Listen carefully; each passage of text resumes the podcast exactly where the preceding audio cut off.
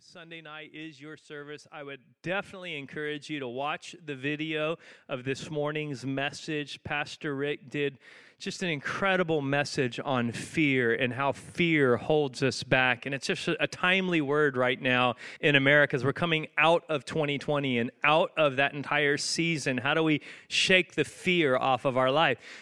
But God put a message on his heart for tonight that was different than this morning. And so we invited people that felt the Lord bringing them back to come back tonight because there's a very uh, important message for all of us tonight of God wanting to do something inside of us. And so if you did miss this morning, you can watch it online but I'm glad you're here tonight. Pastor Rick is one of our five overseers as a church. Uh, again, if you weren't here this morning, he's one of the five pastors that are over my life that care for me, that love me, that rebuke me, discipline me, watch out after me, keep me healthy as a leader. And I, I can honestly say, Many people have emailed me, called me, texted me that 2020, God used Coastline in a very special way during 2020 in their life. Kept them strong, kept them connected, kept them engaged in the faith. And it was a very awkward, unusual year. Well, if 2020 meant a lot for you and this church was instrumental in your life, then I have to say with all my heart, I don't, I don't, I don't, I don't even know if we would be here tonight without Pastor Rick because he played such an instrumental role in my life during 2020 in so many ways, from coaching me on how do you lead during this season. With everything going on, we've never been through anything like this. What do we do and how do we pastor our church? And he was on the phone with us, calling us, Zooming us, texting us, and just in every way made me a better leader last year. And so we, we as a church have a huge debt to this man uh, for the very fact that we were able to thrive last year in the midst of everything, but it's because of overseers like this who guard, protect, and love our church. So would you welcome him tonight, Pastor Rick Bezet?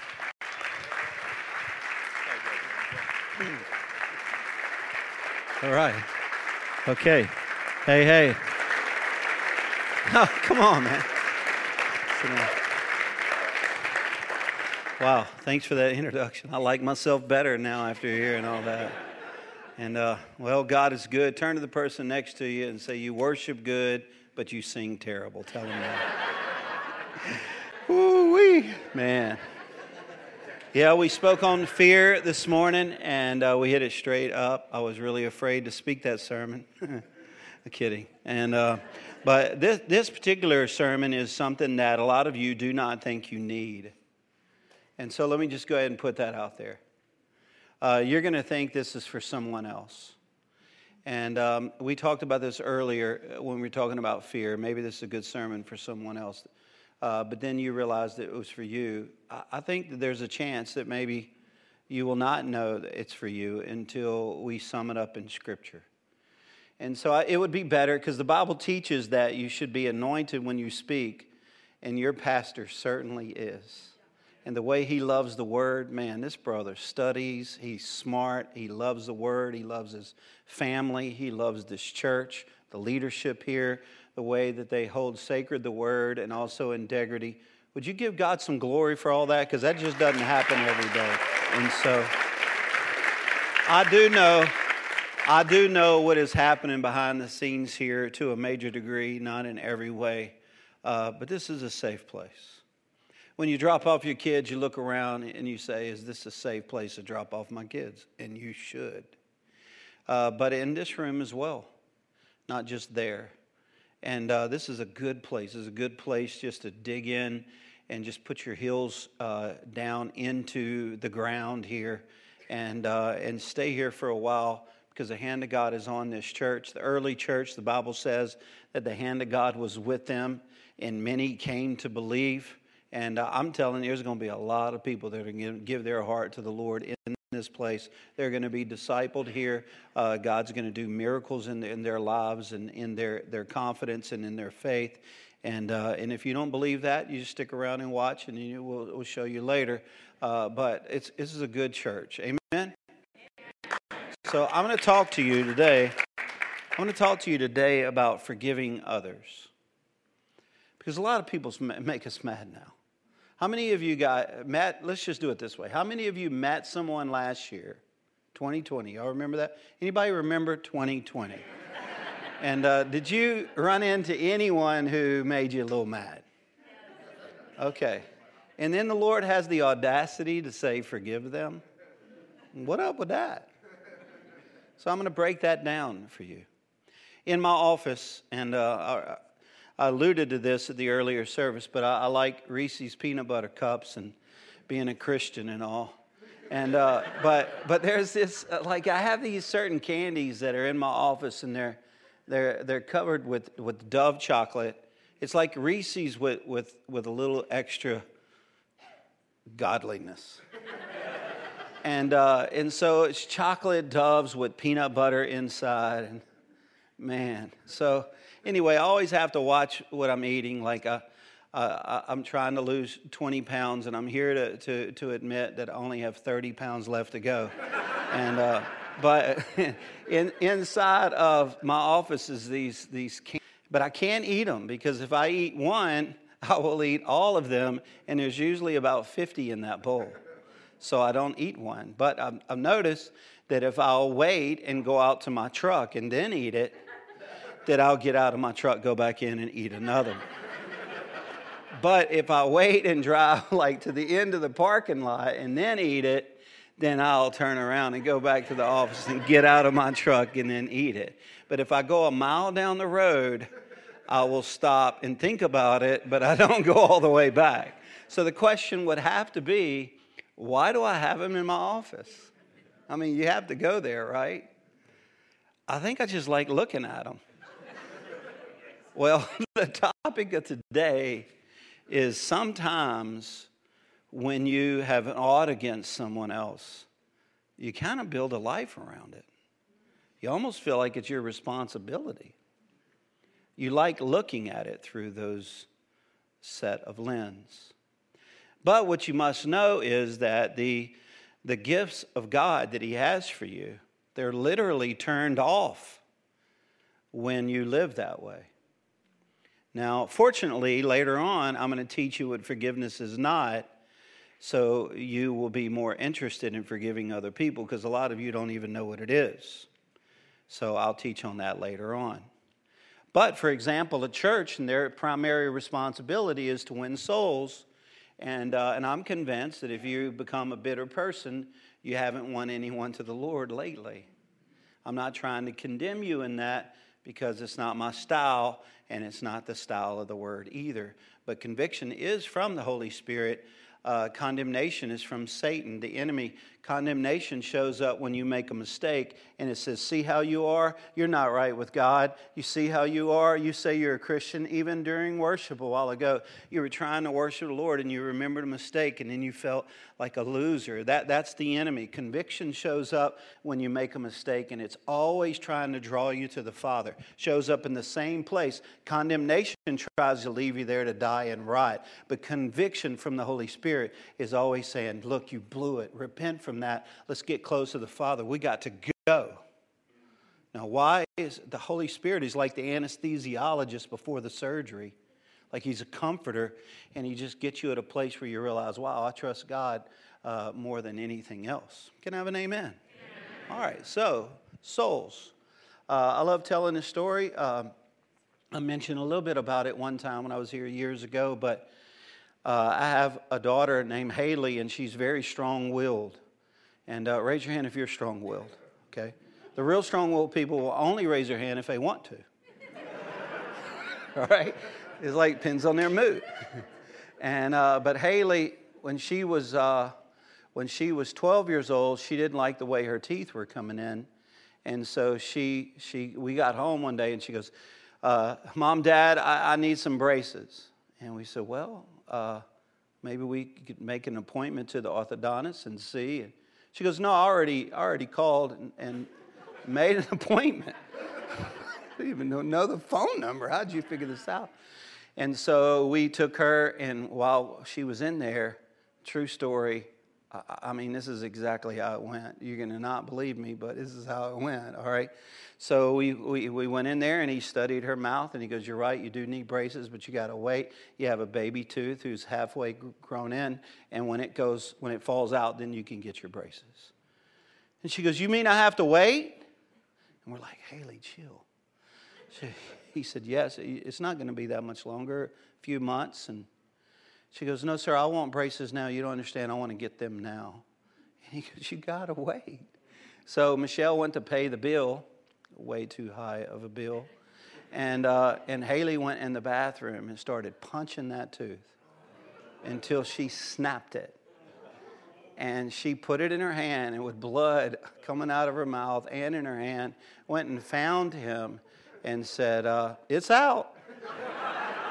They still call her the tooth slayer to this day.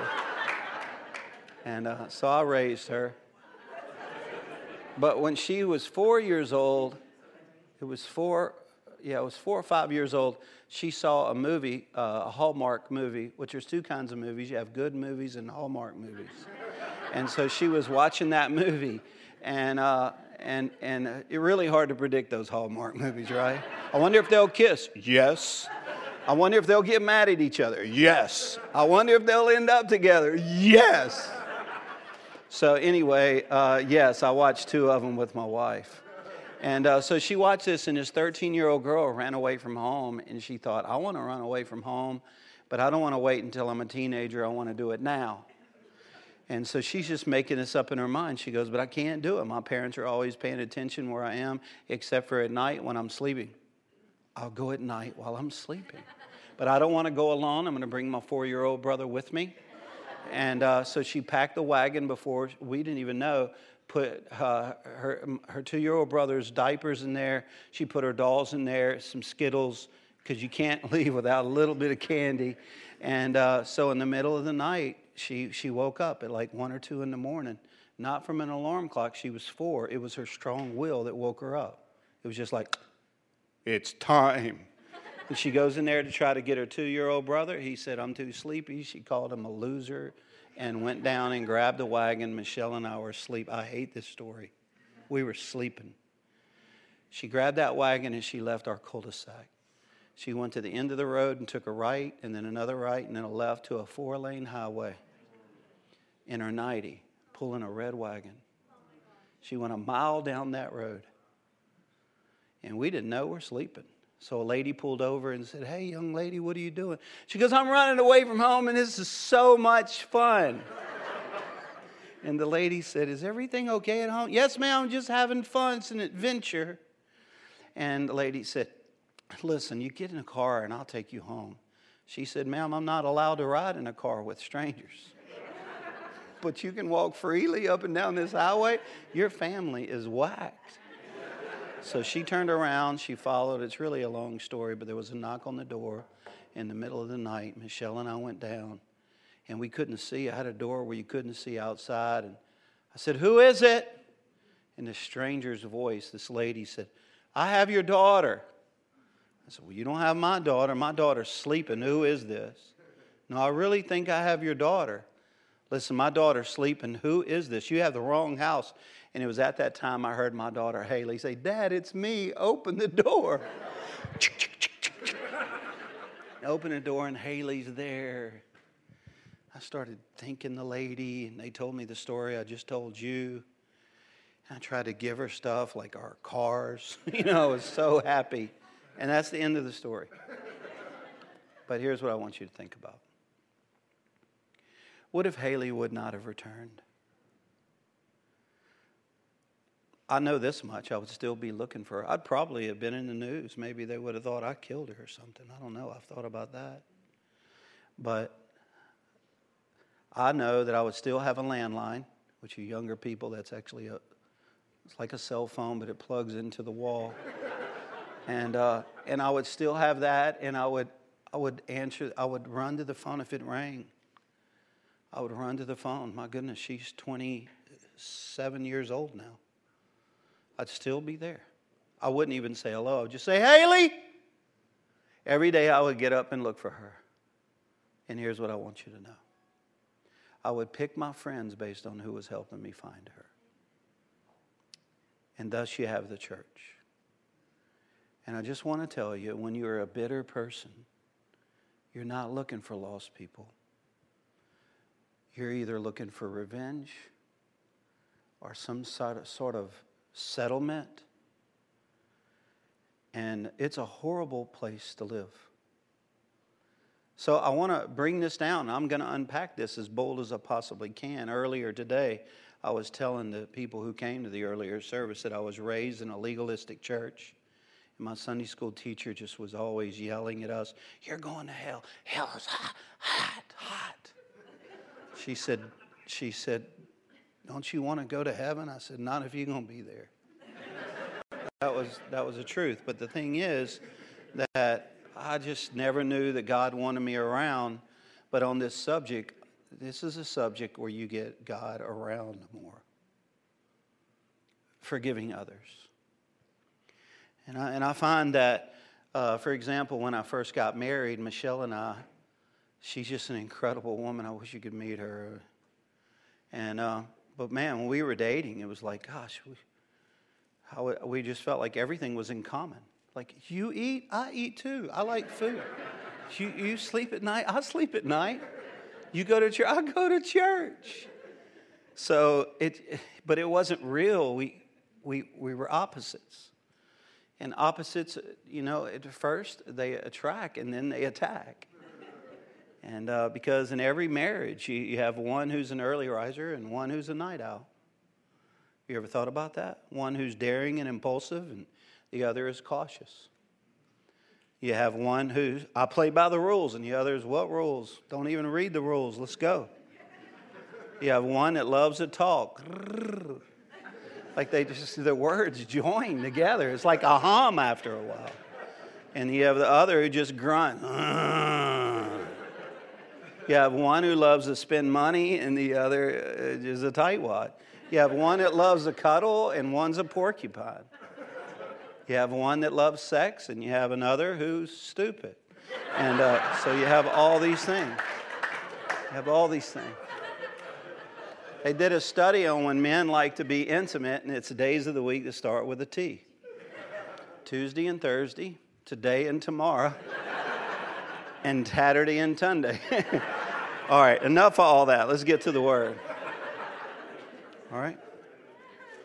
I want you to write this down if you have a pen, if you have an iPhone, if you have a memory. God may never be more revealed in your lifetime than when you decide to forgive someone who is not worthy to be forgiven.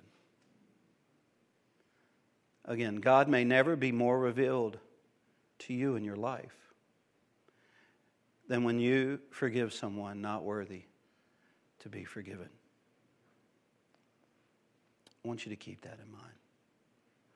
Now, here's the problem some of you have been hit so hard in life. So let me just go ahead and be on the same page with you for a second. Here's my compassion. Here's the Jesus side of it first. Some of you have been physically abused. I've never had that happen but I have a lot of friends that have, and I know that would be tough. Some of you have been verbally abused. You know, I'm sure I've had it happen here and there, but I can't think of a day where it happened. But I know that it's real, and I can't relate to that, but I get it. Some of you have been sexually abused. I also have never had a moment like that. I do know that one out of every five people have. It's one out of every four girls. And so I don't stand in front of anybody acting like an expert. But I know that I can't imagine, you know, it's just not the way that we were created to have to deal with. So I understand the pain to a degree, not like you do. Um, and then some of you have been spiritually abused. And uh, I've had that happen. And I understand what it's like. You know, it's like just a pause in your life. And uh, so I get that. So uh, the best way, I love teaching the word, so I'm going verse by verse on this one, man. But before I do, I want you to think about Jesus on the cross.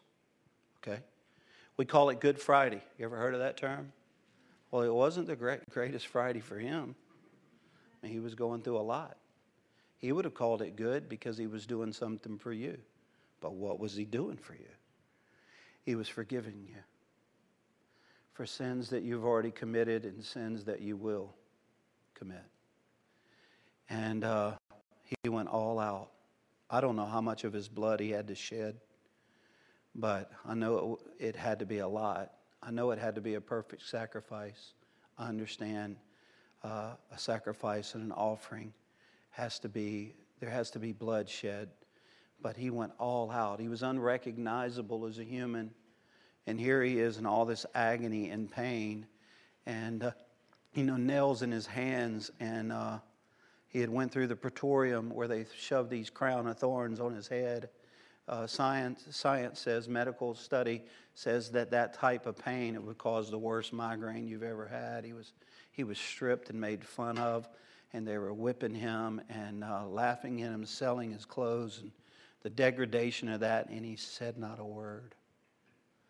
He finally got to the cross, and here he is, just, you know, going through all the things, and he had seven last statements that are worth looking at. I'm not going to study those now or teach you those now, but um, one of them was, Father, forgive them, for they know not what they do. He also told John to take care of his mom. He told God, he said, My God, my God, why have you forsaken me? He told the Father, Into your hands I commit my spirit. He also forgave the thief on the cross. Like he almost stopped dying for a second just to look over and forgive that brother. I mean, gosh. So there's a lot of power in forgiveness. Uh, Cicero, a, a Roman historian, said that in the time when they were crucified people, that they would cut the tongue out of the person being crucified because of the blasphemous words that they would hurl, just the pain and the agony of it. And, and they couldn't take it, so they would cut their tongue out. But they didn't with Jesus because he was speaking. And, and it was because he, he, he wasn't blaspheming anyone. He was, he was saying, Father, forgive them, for they know not what they do. It wasn't the nails that held him to the cross. Please wake up. It was his desire to forgive. Okay? So before all that happened, Peter went up to the Lord one day, and this is what he said in Matthew chapter 18 and verse 21. Then Peter came to Jesus. That's right. Good job back there. Giving them a hand. That's perfect. That was, that was a late entry. And um, then Peter came to Jesus and asked, Lord, how many times shall I forgive my brother when he sins against me? Up to seven times? Now you got to understand, okay? Jewish law, back in those days, most, the mindset of most is that you had to forgive three times. So Peter's throwing out this arbitrary number of seven. So I think he was trying to impress the Lord. I think he thought Jesus was going to go, Whoa, Peter, you really got it going on. So he's like, Seven times? He might have just had a fight with Andrew. We don't know. And, uh, and Jesus said, No, it's not seven times. In fact, uh, Jesus said, uh, No, I, I, tell you, uh, bro, uh, it's not seven times, it's 70 times seven. Now, what you got to know is the Lord was not using math at the time, although it sounds a lot like math, but He wasn't trying to say 490 times. Because if you know how many times you've forgiven, then you haven't forgiven. And, and it, it's very, very important that, that you understand what he was trying to say. But when he told Peter that, Peter, I just believe in, in my, my heart that Peter was just like, What? What? So Jesus broke out into a parable. I said earlier today, a parable is nothing more than a story. And what he would do is tell a story of something that you would get so he could teach you something that you haven't, you don't understand yet.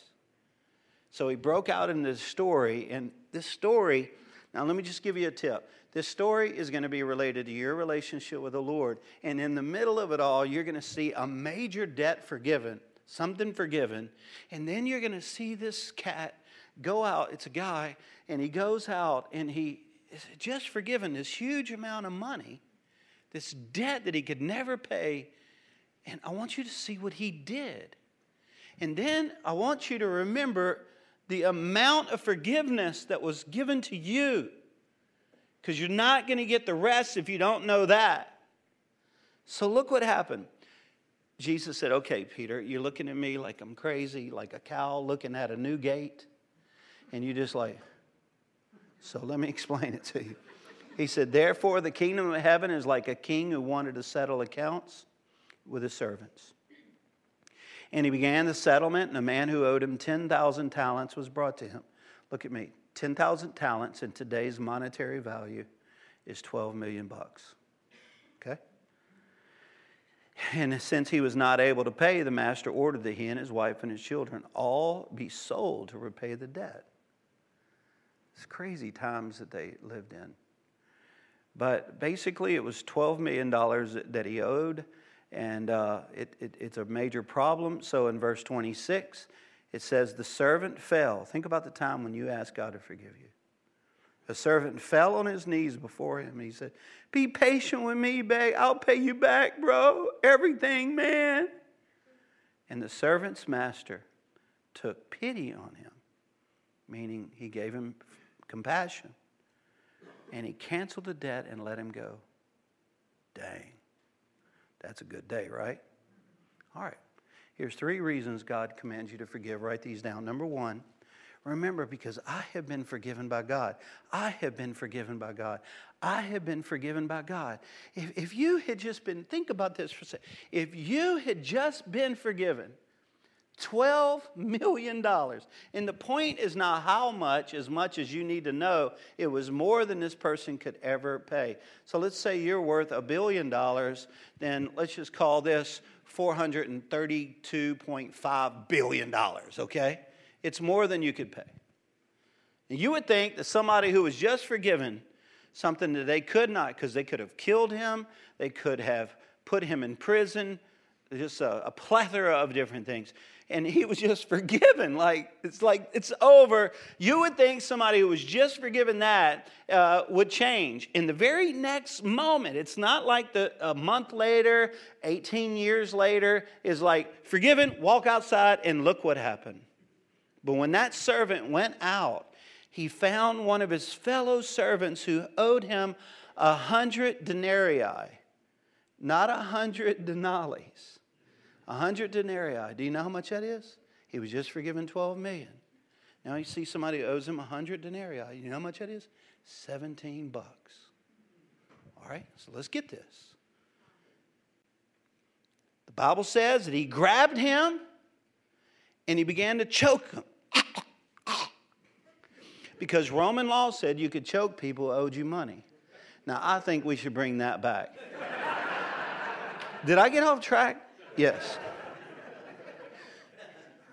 So he's like, pay back what you owe me. and his fellow servant fell down. Do you see a repeat performance? He had just gotten off his knees begging. Now, this brother, his fellow, his fellow servant, fell to his knees and begged him, Be patient with me, bruh. I'll pay you back, dude. But he refused. Instead, he went off and had the man thrown into prison until he could pay back the debt. What is going on here? Why would someone who had been forgiven $12 million choke someone the minute later who owes him 17 bucks? I think it's because he didn't really feel like he was forgiven. Maybe he thought the king would change his mind and he would have to pay it back 17 bucks at a time. This is a huge thing to know because you're not going to be one that gives forgiveness if you don't really feel like you have been forgiven. Like you lose that position of what you do, you love me, you forgive me. What, what? If you forget that, it's like, who's hurting me around here? Look at this post. Look at that statement. They said they would and they didn't. $17 mistakes everywhere around us, but maybe nothing like the debt that we owe. Again, I'm not diluting something powerful that happened to you. I'm just speaking to you about being strong in Christ. Earlier today, I was talking about how a lot of times in our swag, like we will go into the Lord, like, oh, I know the Lord loves me. And then you start getting weary. Like if I pulled you into my office, this is how I should say it. If I pulled you in, into uh, Aaron's office and back here, which he doesn't really even have an office, like, like they even know about that little spot. Okay, you got to go through a cabinet. It's like, it's in here. No, I don't want to meet in there. And then he, he opened up, and it was actually a room in there. And it was two by three feet wide, but it was a room. And, uh, but if I brought you in there, and I wouldn't, you would be threatened if you'd be like, this is weird being in here with somebody. Uh, but, but in that room, if you had to get honest with me, you would probably tell me something like, because uh, this is the way people are wired. You would say, you know, I feel like the Lord loves me, but there's a few things that I've done in my life, and I just, I can't get over it. I just don't know if He really forgave me of this. The Bible says when you do that, it's like crucifying the Lord all over again. Like I said earlier today, it's like you're saying the cross is amazing, but it really wasn't enough. There's a lot of pride involved in that, honestly. Okay? So, number two, resentment, it doesn't even work. Now, I'm going to tell you what resentment is, okay? Resentment, when you hate someone because of what they have done, it seems like you're getting them back. But what it is, and this is worth writing down bitterness is like drinking poison and expecting someone else to die. Okay? I'm going to prove this to you scripturally in just a minute. And again, no one is going to really pay attention to me until I tell you what forgiveness is not. But in verse 33, the king found out about it. Like he had just forgiven him $12 million. King found out he was choking somebody for 17 bucks. And look what happened. Shouldn't you, this is Jesus thinking about me when I'm bitter. Shouldn't you have had mercy on your fellow servant just like I had on you? In anger, his master turned him over to the jailers to be tortured.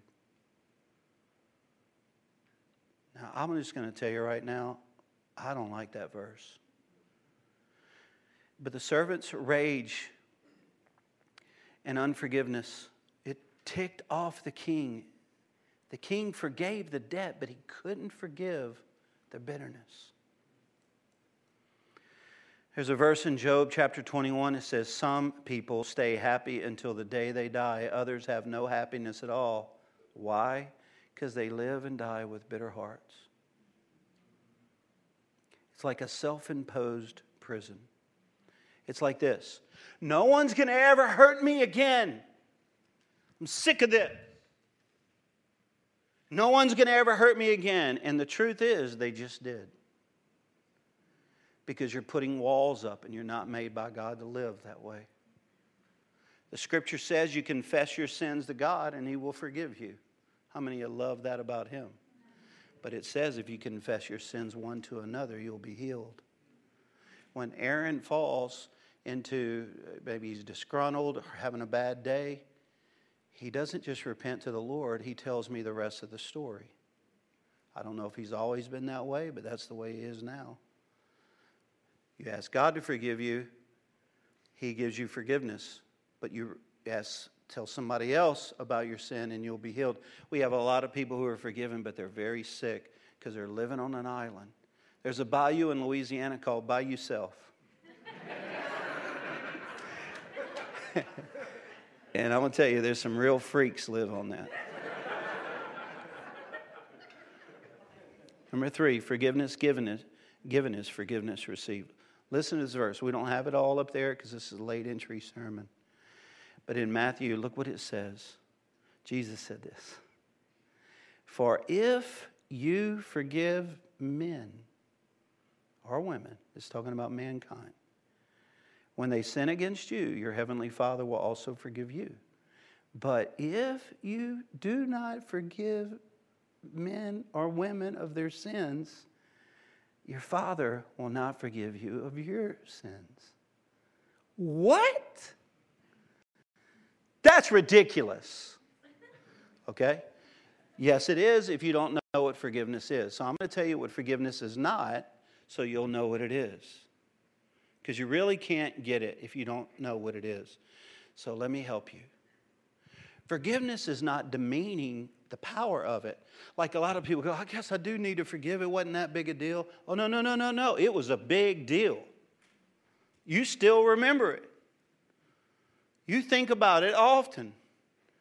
It was a big deal. So don't try to minimize it. Joseph, Joseph, he like he was sold into slavery by his brothers, was going to be murdered, ended up in Potiphar's house. He was doing incredible work. This brother was so faithful to God. And Potiphar's wife thought he was attractive, and she tried to get him to sleep with her. And so he wouldn't. It ticked her off. So she lied about him to a lot of people. As far as we know, she went to her grave thinking she got away with that lie. But it was written in the most popular book ever written or, or read the truth. But this brother went into prison for it, finally got taken out. It's a long story, but he's like second in command over all the land. And here his brothers are brought in in a famine right in front of him. They don't even recognize who it is. And he sees it as his brother. He had the power to kill him. When you're bitter, you have better days when someone's hurting who you do not like. They get lose their job, like, yeah. They get cancer, yeah. They get a promotion, they're going to regret that. He had all the power and he looked at them. He did not demean it. He looked at them and he said, Listen, what you guys, I'm your brother. And they're like, We're dead. And he said, Listen, what you did to me, you meant it for harm. But God meant it for good. Let's go. All right? He didn't demean it. But here's a better one. The reason why a lot of people do not forgive is because they don't know what it is. They think it's trust. Now, this is, the, this is back to your abuse. Let me just encourage you forgiveness is not trust. Trust could be re earned. Oftentimes, this is possible. Do you trust anybody now that there was a time where you didn't? Probably so. But trust may never be re earned. Trust is a process, it takes time, but forgiveness is instantaneously. So, so I think it's very important you understand uh, this is not a sermon on trust.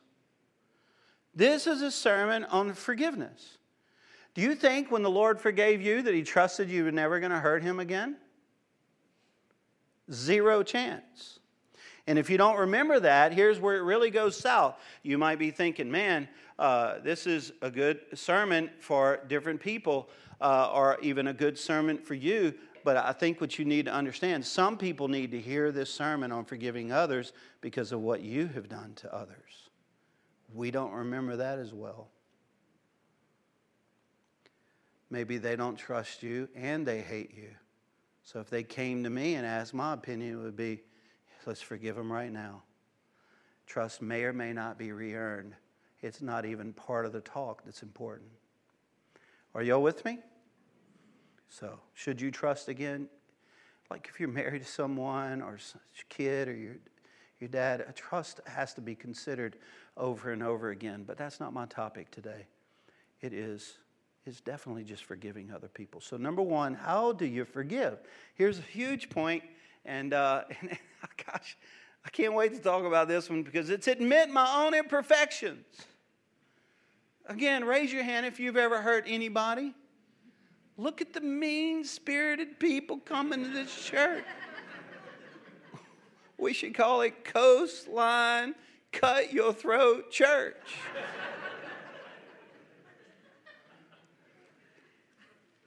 Proverbs Whoever conceals their sins do not prosper, but the one who confesses and renounces it and admits it, they'll find mercy. Okay? Here's this woman who was in adultery. All right, let's go with something that everybody understands. Okay, she was caught in adultery in the Old Testament. I want you to see how Jesus deals with stuff versus the way a religious mindset deals with stuff.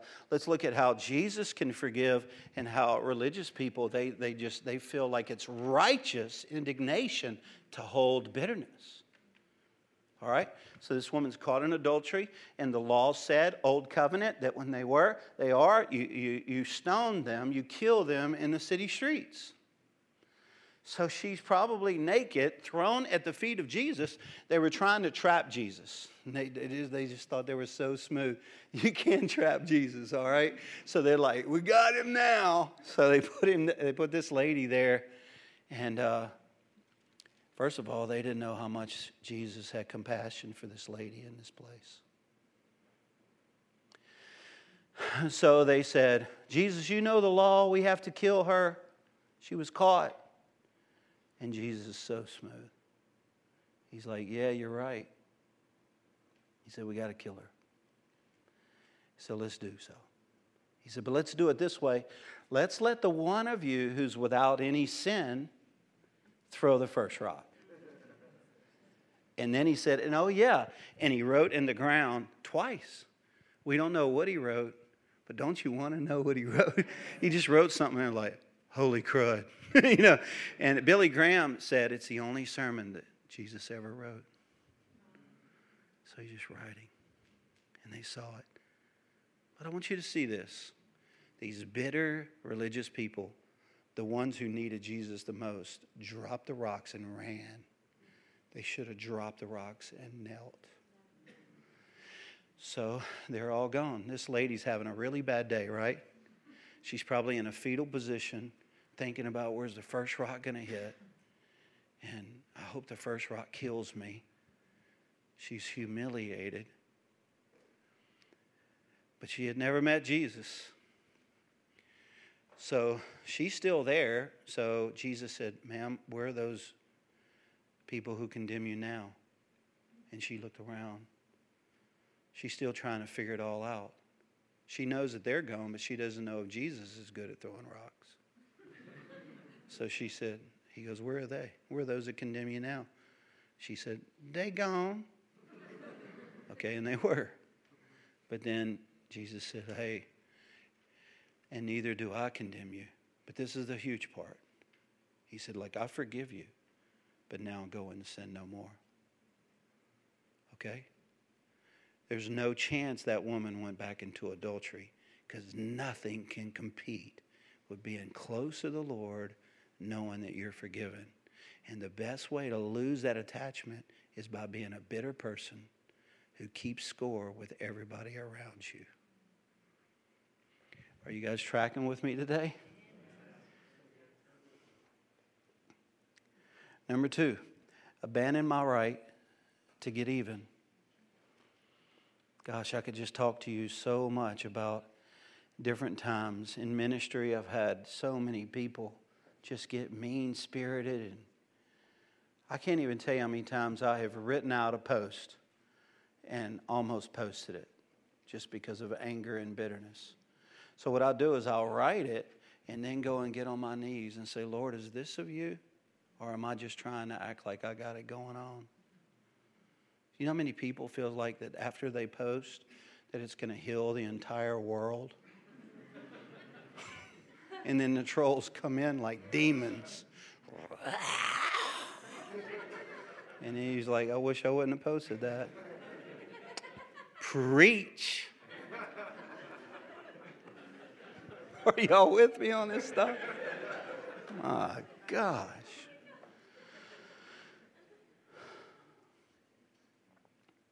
Number three, and the last point apply God's grace to my life and future. One of the loudest things that I have ever heard in my life is just the volume of hate and bitterness. It's just so loud. And the reason why that's a problem is because the Holy Spirit has a very quiet voice. Some of you, because of this topic, maybe other things, but you haven't heard the Lord's voice in a long time. You're just in a real dry and weary place. And so this sermon is for you. And I just don't think it's a healthy way to live. Uh, in my home, we're loud people, we're Cajun people. And I'm speaking kind of soft tonight. I'm really proud of myself. But we're loud, man. We eat loud, we tell jokes loud, we just, we, everything's loud. But I have one little kid, Grace, and she's a whisperer. And so she doesn't, I don't know how she fits into the family, really. Because we're being loud, and all of a sudden you're like, is there a mosquito got up in the house? And then we realize it's Grace, and we have to get close to Grace and say, Did you say something? Yeah, yeah, I was just trying to say hello. it's like, okay, well, thanks for telling us that. And then we're going back and we're loud. Uh, here, here's the biggest beef I have about being in the ministry. I've been in ministry for 33 years, and for some odd reason, it's really hard for me to hear the voice of God. I just don't do that well. If it's a sermon, if it's vision, if it's prayer, most of the time when I pray, I don't hear anything from the Lord. So, what I've learned though is that that craving has caused me to have more of a prayer life because I really love it when I do. But the problem is, is that his voice is still. The Old Testament, it says it wasn't in the thunder, it wasn't in the fire, the earthquake, or the wind. It was in the whisper. And then the Holy Spirit is described as a still small voice. Here's what I've learned the reason why he speaks so softly is because you have to be in close proximity to hear a whisper. And he wants you close by. Okay? Person who I've met in my life, and then I'm out of here who is the most forgiving person ever would be my Mama B. Papa B was pretty tough, man.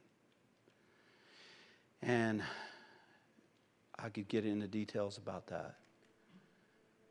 But she was just so much like Christ. I mean, every time I had a problem in my life, I would always, she's in heaven now, but I would always just, if I could just get the mama to have her pray over me when she went to die, a lot of people were fighting for all of her stuff. And, and uh, I just wanted that prayer blanket she would put over her knees. And I thought if I could have that. So I told everybody in the family for years, y'all can have it all. I want that prayer blanket. One time she said she lost it, and I was mad at her.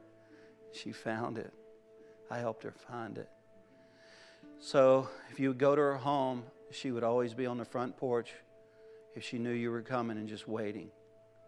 And when you would go to leave, she's a Cajun woman. She, oh Rick, how you doing, shy? she would make this chicken. Oh man. So when you would go to leave, she would be out on the porch just waving. And if you ever called her house, she would answer the phone. Jesus loves you. I sure know that much. Sweet she would lead more people to the Lord by accident than most people I know deliberately. So when we went to plant our church in Arkansas, you know, it's just hard being a pastor, and that's why I pray for you so much. And nobody in this room gets it. Like, it just can be hard. It's really lonely at times. And so I went to plant this church, and I thought, man, I'm just not ready. I'm nervous. I'm going to be the world's worst pastor. But I need to have my mama pray over me. If she just would pray over me before the first service, I think I can make it. Problem is, she was dying with cancer. She was down to less than 100 pounds. So I called her on the phone and I said, she answered Well, Jesus loves you. I sure know that. And I said, Mama, oh, it's Rick. Oh, Rick. Oh, Rick. I've been praying for you. I said, Mama, listen, our first service is going to be at 10 o'clock in the morning on February the 4th. And I sure would like for you to come to that service. I'll have somebody come pick you up. And I know you don't feel good, but if you could pray for me right before the service, I think I'll be ready. And she said, Oh, Rick, I, I can't do it. I haven't left the house in a month. She said, I'm so sick, I can't, I can't even make on biscuits. And I said, I didn't want her to feel bad. So I said, That's all right, Mama. You can pray from there, right? Oh, Rick, I'll pray from here. I just know I would do that. So she prayed for me even on the phone that day, and I hung up the phone. Three or four weeks later, I think, I don't remember the timeline. It was our very first service, about 20 minutes before the first service, and there was a knock on our door. I was in a very small office, 20 times bigger than yours. Y'all need to help the brother out with it all. so it's, got a massage like chair. You sit in it, but it's so small it can't vibrate. It hits the walls. So, so about 20 minutes, 20 minutes for the first service, there was a knock on the door, and I said, "Come in." And I'll never forget when that door opened. And it was my frail grandmother 85 pounds, big smile on her face. She said, Oh, Rick, I just had to come.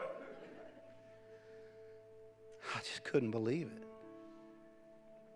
She prayed over me, and I felt the presence of God with me. And, and I, I don't think it was just because she loved the Lord, I think it was because she loved people. And she decided, I'm just not going to live bitter. I'm just not going to wear that. And I'm going to tell you, the people who have the most zeal and the most anointing and know the word the most and are achieving life. I mean, you can see bitterness on people now like crazy. And it's a weight that easily entangles. And I just want to tell you, I get the pain that happens to people. But you might have forgotten about the $12 million that you were forgiven of.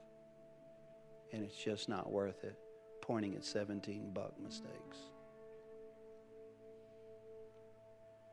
So let's be forgivers. Deal? Bow your heads. If Mama was here, she'd say, Oh, church, please forgive.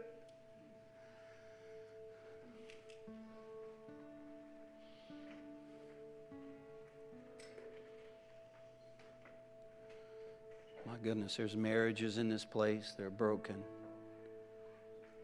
with a lot of unforgiveness.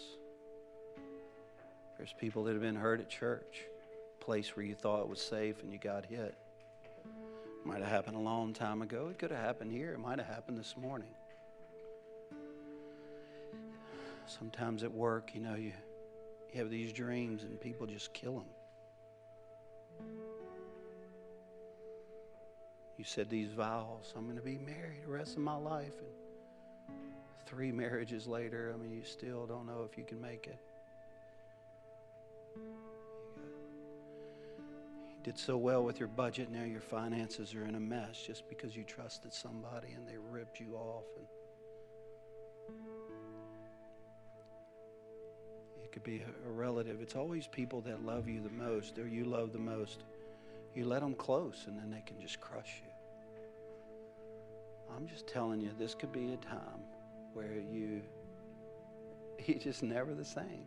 One moment in the presence of God can heal you forever. And these are crazy times. I think we're in the end times. Let's get this right. And I need a lot of forgiveness in my life. And he said, the same amount of forgiveness that you give to other people, I'm going to give to you. That verse right there is enough for me. All around this room, if you're in a place where you need to forgive someone else, or you're in a place where you hurt someone, I want you to settle this. In fact, everybody in this room, just stand up. Everybody. Everybody in this room. Lord, I'll never forget what it was like when my grandmother showed up. Oh, Rick, I had to come, but why it was so good, Lord, was because of the price she paid to get to me. But when I think about you and the price you paid to get to us, wow. And I know that all of hell would like to divert our attention over to something else other than that. How incredibly strong that person would have been who was forgiven 12 million if he'd have walked out and saw that brother and said, It's all right, man. It's all right. I forgive you. Let me tell you what the Lord did for me. That's just a greater way to live. So, Lord, we ask that you make this whole room an altar. By the way, everybody, I just want you to know an altar is really a place that it's alive in you that shouldn't be, dies at the altar, and you never pick it up again. The scripture says to cast your sins and your cares upon the Lord. It's not like casting a rod and reel like fishing. It's just bring it to the altar, drop it, don't pick it up. So we're just dedicating this whole place as an altar. You don't even have to come to the front, but you can. Some of you, you miss the Lord so much. Like you just really want to have a great relationship with Him, like my mama B did. Lord was so sorry for how different we have become at times than you. And we want to be Christians, Christ like.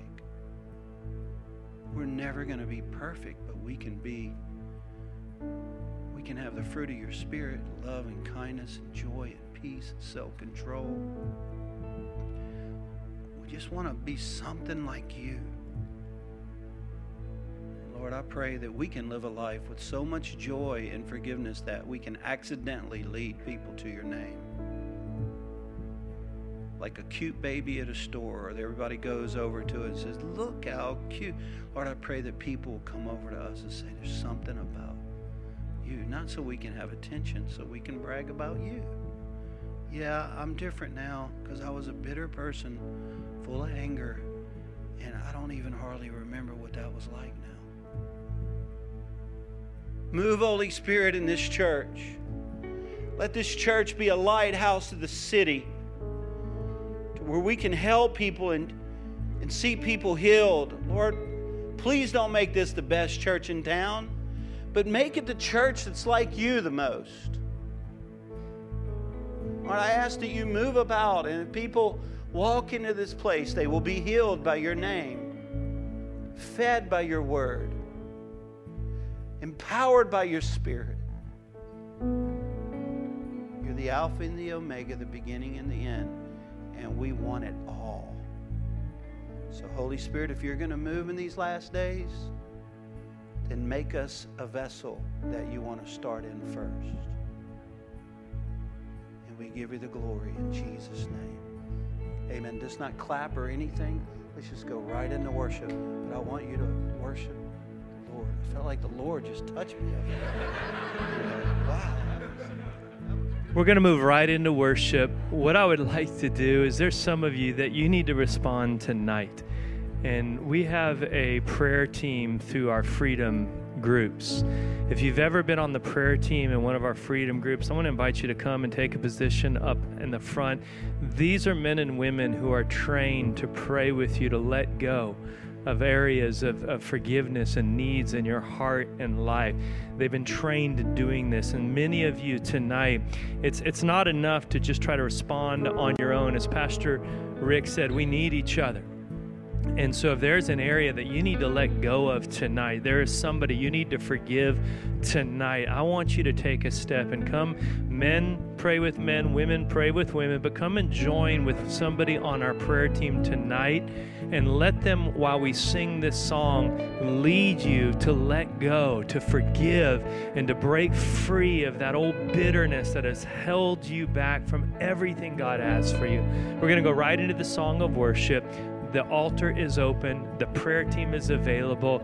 Just begin to make your way and have somebody stand with you in prayer tonight.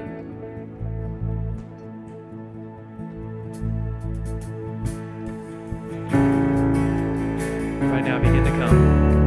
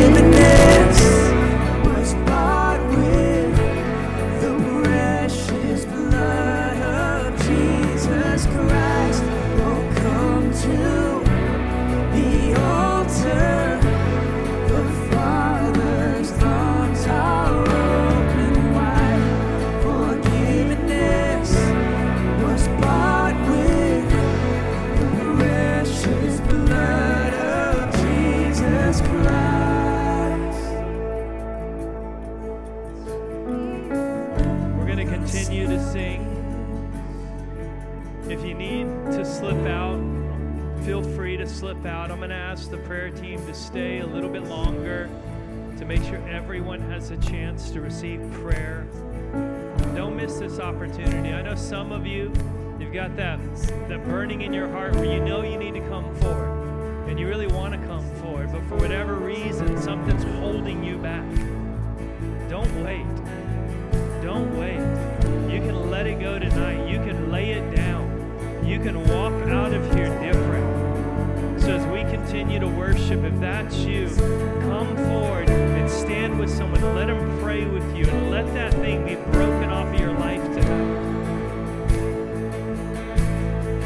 Don't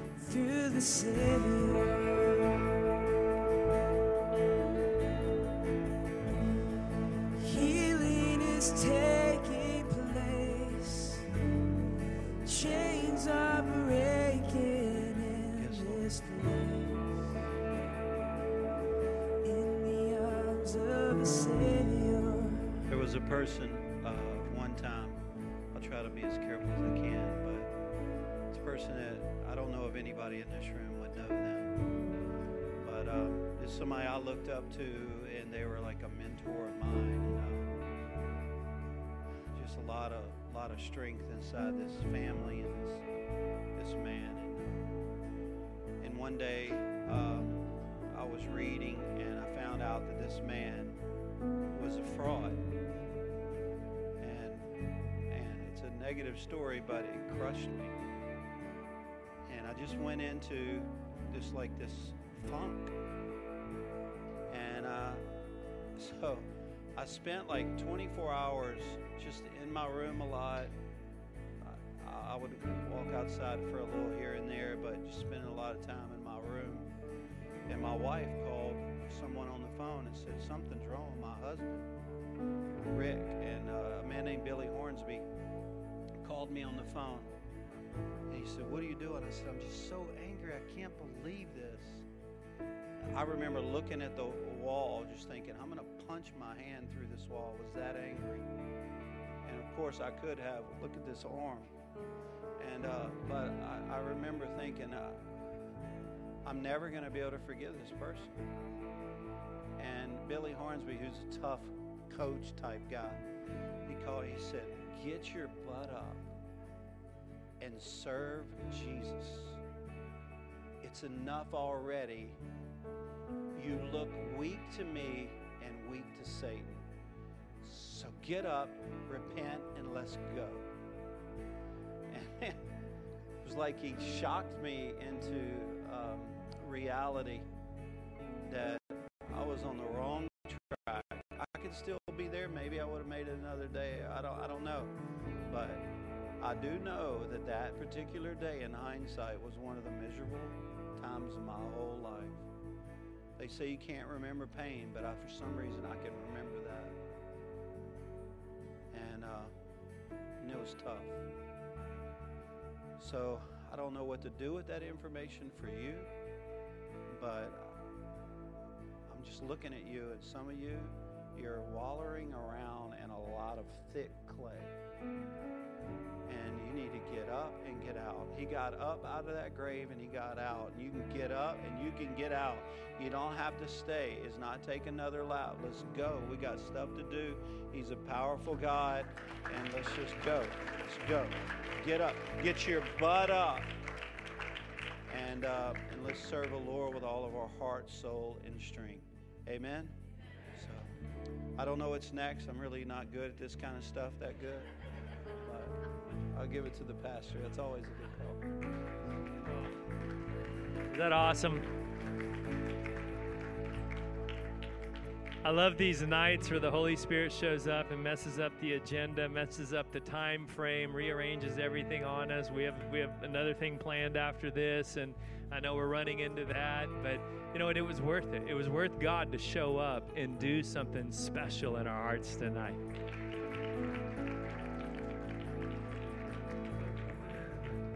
Feel like this weekend was the closing of a chapter and the opening of a brand new chapter for our church.